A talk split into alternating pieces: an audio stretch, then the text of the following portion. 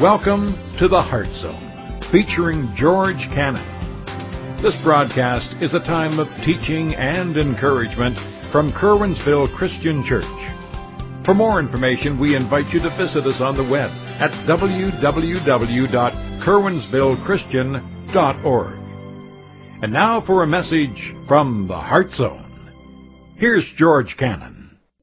Folks, we're going on an earth walk. We've been kind of progressing along through the Gospel of Luke, looking at the life of Jesus Christ. And so now we're up to chapter 10, and we're, we're seeing a, lot of different things happening here. Number one, we're seeing that, number one, Jesus is very popular by this time because he's a great teacher, but more so because he's a great healer. And with that popularity, he's popular among average folks, which the Bible has a group of people they're called that refer to these folks who are who like Jesus as sinners because they're folks who aren't accepted by the religious establishment of that day. And so we see that he's got some people who are contentious against him. We got some folks who are following him because of who he is and what he can do. But we also see that he has some disciples who really believe he's the Messiah. Now they don't understand completely what that means, but they really believe that he is the Messiah. And so now Jesus, especially in the last chapter, chapter 9, he tells them, guys, I have to go to Jerusalem and I am going to die.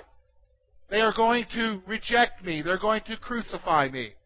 So he's letting them know that. And the disciples, they're not cluing in. They're not getting a grasp of what's going on. And so we've seen, especially in chapter 9, that people have different levels of commitment to them. So now when we get to chapter 10, Jesus is going to communicate to them what their task is. Specifically in the sending out of the 70 or 72, depending on what your translation says. And so what we're going to see here is really the harvest. What is the, what's the issue that's out there right now? And then what is the nature of what we can expect as we do what Jesus is calling us to do? So I want you to notice with me verses 1 through 12 of chapter 10, and then we'll look at what's going on here. And after these things, the Lord appointed seventy others also, and sent them two by two before his face into every city and place where he himself was about to go. Then he said to them, The harvest is truly great, but the laborers are few. Therefore pray the Lord of the harvest to send out laborers into his harvest. Go your way. Behold, I send you out as lambs among wolves. Carry neither money bag, knapsack, nor sandals, and greet no one along the way. But whatever house you enter, first say, Peace to this house. And if a son of peace is there, your peace will rest on it, and if not, it will return to you. Remain in the same house, eating and drinking such things as they give, for the laborer is worthy of his wage. Do not go from house to house. Whatever city you enter, and they receive you, eat such things as they set before you. Heal the sick there, and say to them, The kingdom of God has come near to you. But whatever city you enter, and they do not receive you, go out into the streets and say, The very dust of your city, which clings to us, we wipe off against you. Nevertheless, know this, that the kingdom of God has come near you. But I say to you that it will be more tolerable in the day in that day for Sodom than for that city. Folks, again, we're going to look here. We're going to see in verse 1 to 2, we're going to see the harvest, the issue of what is at hand for you and I, and then we're going to talk about the nature of the work that Jesus calls us to. So I want you to set up what's going on here. Jesus is on his way to Jerusalem, and what he's doing is he's got a group of disciples, at least 70, and he decides to send them out two at a time to go before him in all the cities. And as he's getting ready to send them out, he makes an observation about their situation, which, folks, is very true even today in our situation. He refers to it as the harvest. So he's trying to draw an analogy to that what they can understand, which is an agrarian culture, an agricultural based community, the harvest and what it means. And so I want you to notice with me what he says in verse 2. He says this The harvest is truly plentiful but the laborers are few. Therefore pray the Lord of the harvest to send out laborers into his harvest. So here's what's going on. Notice, first of all, the first thing he wants to do is, is Jesus points out the opportunity. Jesus points out the opportunity. He's looking at his situation and he's likening it to a harvest. Now, when it's harvest time, you know, folks, that it's time to what? Pick the fruit of your crops. And so what he's saying is, guys, I'm getting ready to send you out. Here's what I want you to be aware of. Here's what I want you to see. And what I want you to see is, is that the time is ripe. The opportunity is there. The harvest is ready. People are ready to hear. And so the opportunity is there. Folks, it's true today. People are ready to hear. Now, let me just stop for a moment. Let me explain to you what they're not ready to hear. They're not ready, and polls show this, statistics show this all the time. They're not ready to hear about a religious system and an old way of doing things. You understand what I'm saying? Come to church, give, make sure you're there. When you're not there, still make sure your money comes. They're not interested in that. Hypocrisy, dressing the right way, looking the right way, doing all the right stuff, acting the right way. People aren't people aren't into that. Have you noticed that? In fact, I'll be honest with you, look at the landscape today. A lot of churches are dying. In fact, I noticed I was reading a statistic that a third of the churches in North America right now are on the decline and they expect them to be closed in 10 years. Do you realize that? A third of the churches in the United States closed in 10 years. Why? Is it because people aren't interested anymore? And that's what you hear, quote, people aren't interested anymore. But my folks, listen to me. People are interested. People want to know about Jesus. They're just not interested in what? The religious trappings of the time. That's what was going on in Jesus' day. The people who were drawn to him were the people that the religious establishment was rejecting. So when he makes a statement like the fields are white into harvest, the harvest is truly plentiful, the opportunity is there, he's not looking at the same folks that church people are looking at.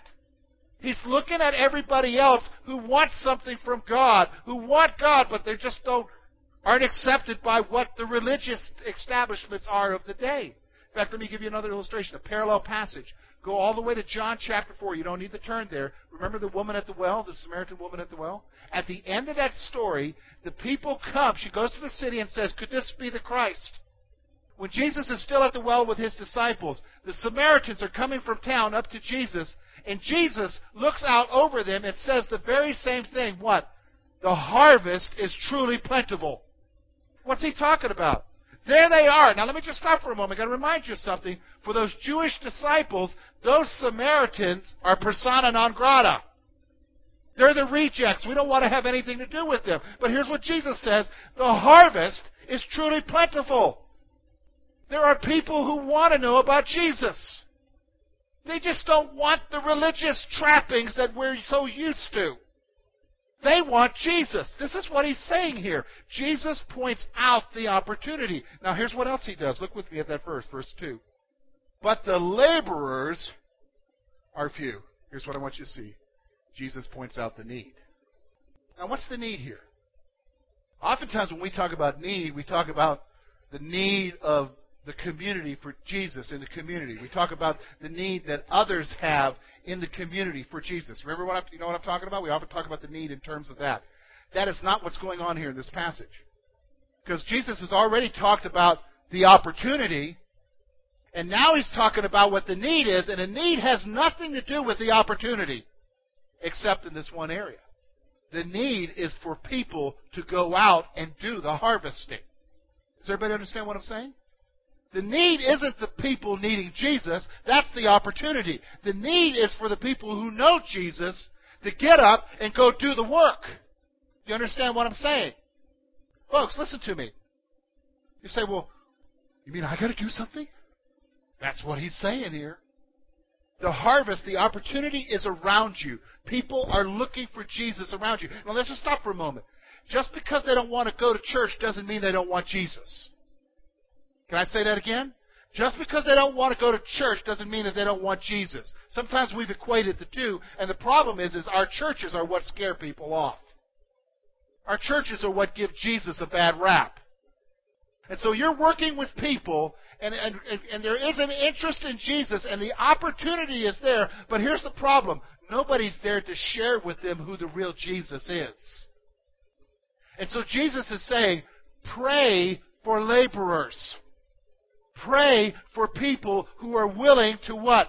Take the opportunity. Because here's the thing. Let me just stop for a moment. For you gardeners here, hold on a second. For you gardeners, listen. How long does the harvest last, folks? Is there a point where, yeah, they're ripe for picking now, but if you don't get to it, what happens? They rot off. The opportunity is gone. See, this is the sense of urgency that Jesus is giving here. The opportunity is now. The fields are ripe. They're ready for harvest. But what? People got to get with it. And what people are we talking about? The people who know Jesus. Listen to me. You know, for too long, and maybe even I had this attitude, for too long, our attitude was, well, if they want to know about Jesus, they can just come through the door. They can find out. Let them come. Well, how many are coming? You know, here's the thing. A lot of you know that for the last seven years, I've been the treasurer of the ministerium here in our in our community. And, and I'll talk to people and I'll say to them, one of the questions I have to ask is, is where do you go to church? And I'll say, where do you go to church? And I've heard this over and over. And finally, one time I had to ask. I'd hear them say, well, we'd, we'd like to go to church, but we can't afford that. What does that mean? I can't afford that. So finally, one time I asked, I said, you, excuse me, you know, I'm a pastor, but I, I really don't understand what you're saying. Could, could you explain that to me? What do you mean you can't afford to go to church? Because I thought maybe they were talking about the offering. Here's what they said, folks.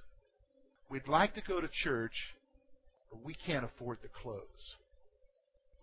But here's what I did. When I hung up with them, here's what I thought. You know what? Church now, to people, is a place where you dress up to go.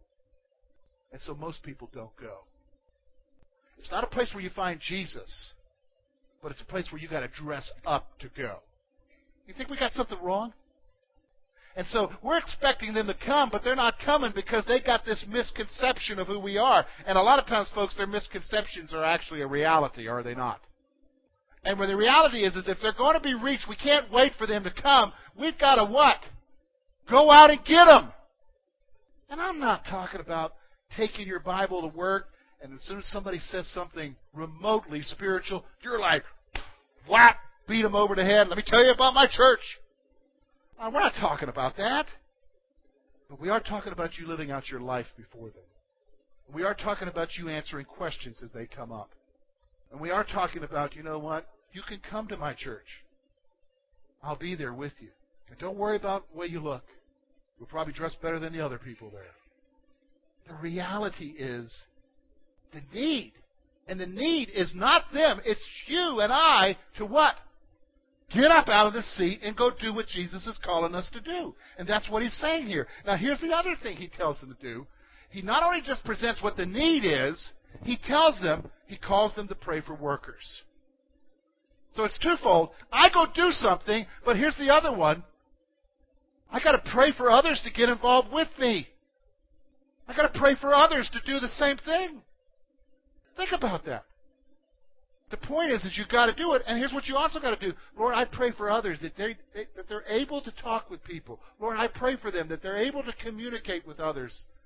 Lord, that people will listen to what they're saying about you. This is the harvest. This is what the harvest is. Now, the interesting thing is, so there he is. Jesus is presenting the need, the opportunity to need. He's telling them to pray. And then immediately he tells them, okay, this is what the work's going to be like. And so that's what we're going to look at the rest of our time here. Notice with me the nature of the work, verses 3 through 12. The first thing we see in verse 3, notice what he says Go your way. Behold, I send you as lambs among wolves. What? We better read that again. Look at what it says. Go your way. Behold, I send you out as lambs among wolves. Here's what Jesus is saying. The very first thing he's going to point out about the nature of the work that he's telling us to do. He's saying this they will serve in a difficult situation. See, sometimes here's the thing we get this illusion that by serving Jesus, everything's going to be okay. You know what I'm talking about? Because we've been lied to. You just come to Jesus, you get saved, everything's going to be okay. But then, if you notice when you try to talk about Jesus to some of your friends or your family, things aren't okay. And that's just typical. Sometimes when you get saved, everybody says, "Oh, everything's going to be great," and then when you meet people, especially family, they're like, "What got into you?" And then you find out that people aren't excited about you knowing Jesus. And it's like, what's up with that? Well, let me just tell you. Jesus tells you right off the bat from the very beginning, very first thing he tells you about the nature of the work, he says, I'm sending you out as a lamb among wolves. Now, have you ever watched any of those nature shows? And now on the nature shows, it's all about nature, so they don't put a lamb out there. But do you ever seen what a wolf does to a rabbit? Or something else that he catches? It ain't pretty. And this is what he's trying to tell you. He's saying, I'm sending you out into a situation that isn't pretty. That's difficult. That's going to be harsh. So you need to know that right up front. This is what Jesus is saying. He goes on then, look with me, we get to verse 4, and he tells them some things that they need to be aware of. Number two, they should not focus on their needs.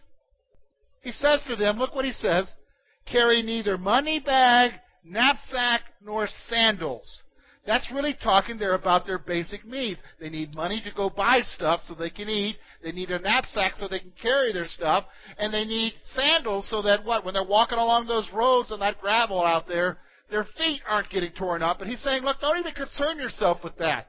What he's talking about there is just their basic needs. He's saying to them, as you go about doing what I'm asking you to do, don't even focus on your needs because it'll trip you up. Think about it. I mean, as I read that, I thought, man, man, that is, that's so true.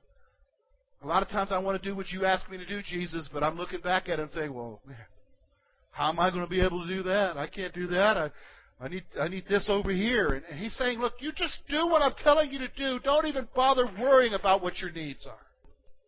You just do what I'm telling you to do. Here's the other thing he tells them. Same verse. Look what he says. It's almost kind of rude what he's saying to them and greet no one along the road. Here's what I'm. What's he saying? Don't even say hi to people. No, you have to understand. I'll explain the culture in a minute. They are to focus on the task.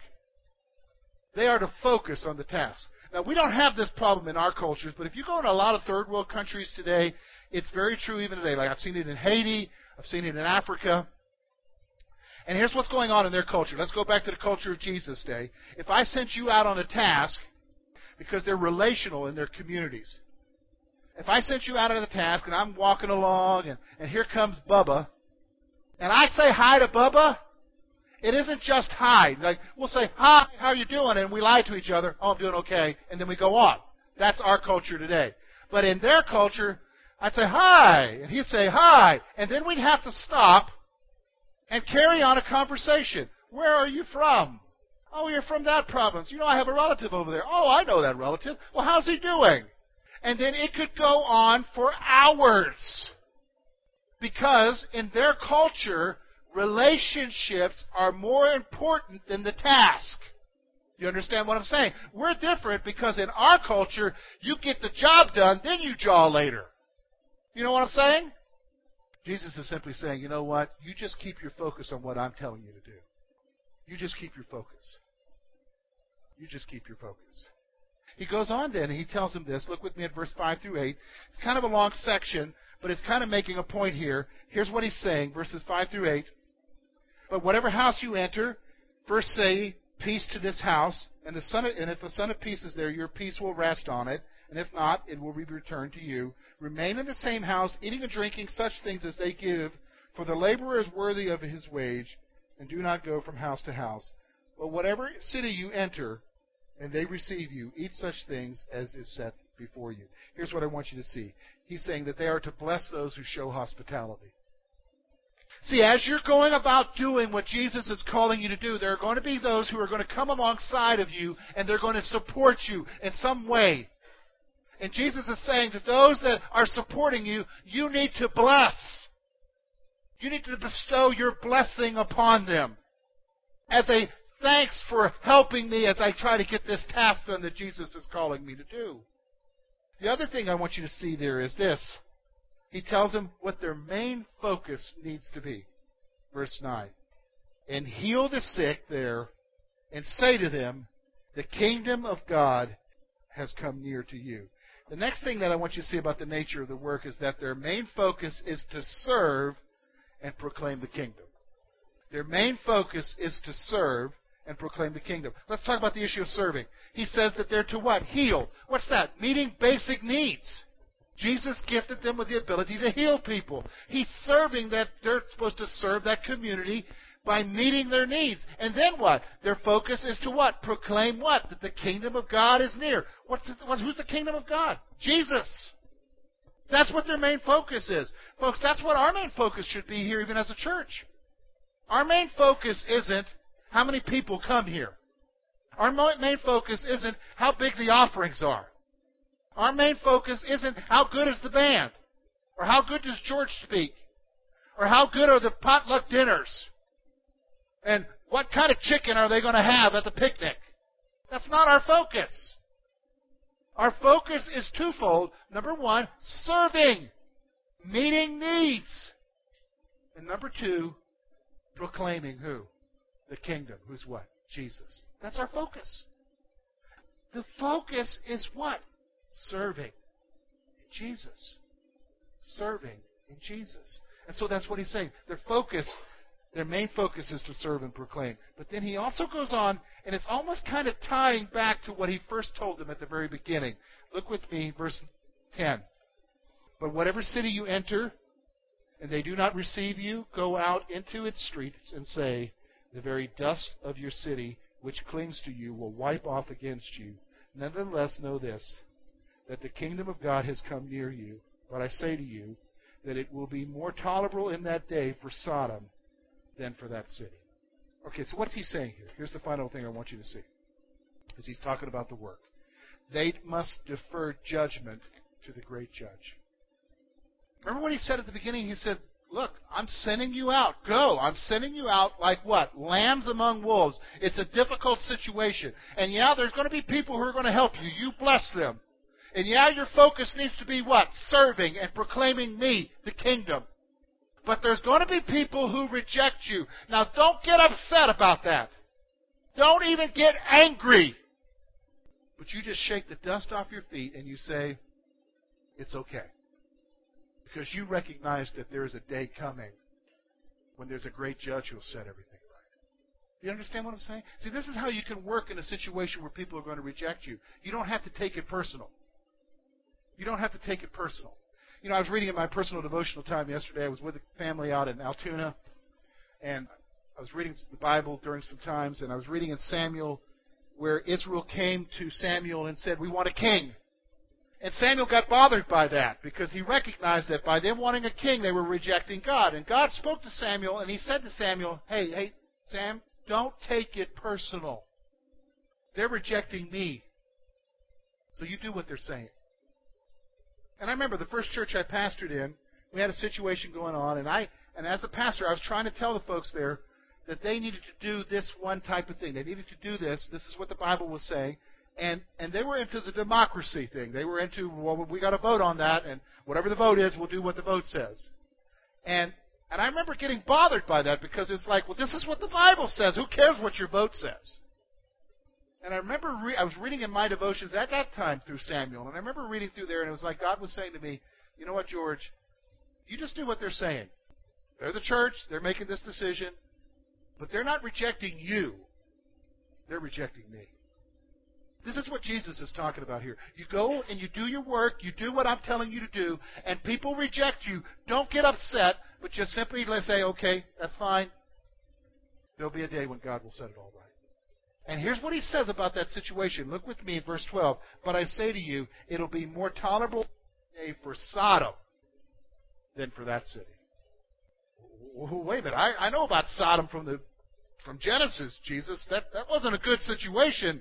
They needed to get blown up. Jesus says, Yeah, but it's going to be more tolerable for Sodom than it is for those who reject me now. So don't take it personal. Defer your judgment to the great judge. And this is what Jesus is saying. I'm sending you into a difficult situation. They're going to reject you, but when they reject you, don't worry about it because there's a payday later. This is what he's saying. You say, okay, George, now how do we how do we wrap this up here? How do we apply this to our passage? Because it seems like there's a lot going on here. Well, three things. First one's this. There's a question. Do you see the opportunity? Here's what I want you to do. I want you to forget for a moment what's going on in your life. Because we can get consumed with our stuff, can we not? We can get the blinders on where all we see is our stuff. Well, I want you to take the blinders off. I want you to forget about your stuff. Because when you focus on your stuff, you don't see any opportunity. You become realists. What I want you to be is an opportunist. And here's what I want you to see. I want you to see the opportunity. So I'm going to ask you the question, do you see the opportunity? Well, you say to me, well, where do I need to see it? Where do you work? Where do you live? What clan do you belong to? Well, they're not interested. Maybe they're not interested in church, but that doesn't mean they're not interested in Jesus. Do you see the opportunity? Folks, I almost guarantee you you'll see some kind of opportunity there if you just look. If you'll just look. Do you see the opportunity? Here's the other one. Do you recognize the need? Because as you're thinking about the opportunity, let's say, as I'm talking about the opportunity, maybe some of you right now are thinking about work and you're thinking about the work situation and you're thinking about, well, yeah, there's so and so at work. Yeah. I think if somebody really talked to them, they might be interested. I wonder who's going to talk to them. I wonder how we could get George to come by my workplace and carry on an intimate conversation with them about spiritual things when he first meets them and really get to know what their stuff is. I wonder how we could do that. George, what's your schedule this week? First of all, you know that they're not going to talk to me. And it takes time to build a relationship to talk with them. Who's got the relationship already? You do. Do you recognize the need? And then finally, answer the call. Here's what Jesus said to them. If you look at verse 3, the very first part there. Go your way. Mean, he just talked about the need, he just talked about the opportunity, and he says to them, Go your way. That's the call. Folks, he's calling to you. If you know Jesus as your Savior, he didn't save you for fire insurance that you could make sure that everything's okay later on. He saved you for a purpose, his purpose to proclaim the kingdom of God. Now the question is, is are we going to answer the call? Answer the call. You know the opportunities there. You see your need. It's time to do something about it. Thank you for being with us this morning. And we trust that today's message has been both challenging and an encouragement to your heart. At Curwensville Christian Church, a warm welcome is always extended to you. We're located at 700 State Street, Curwensville, Pennsylvania. For more information about our ministry, please visit us on the web at www.curwensvillechristian.org. Now, on behalf of George Cannon and the entire church family, we hope that you will look to the Heavenly Father in all that you face this coming week.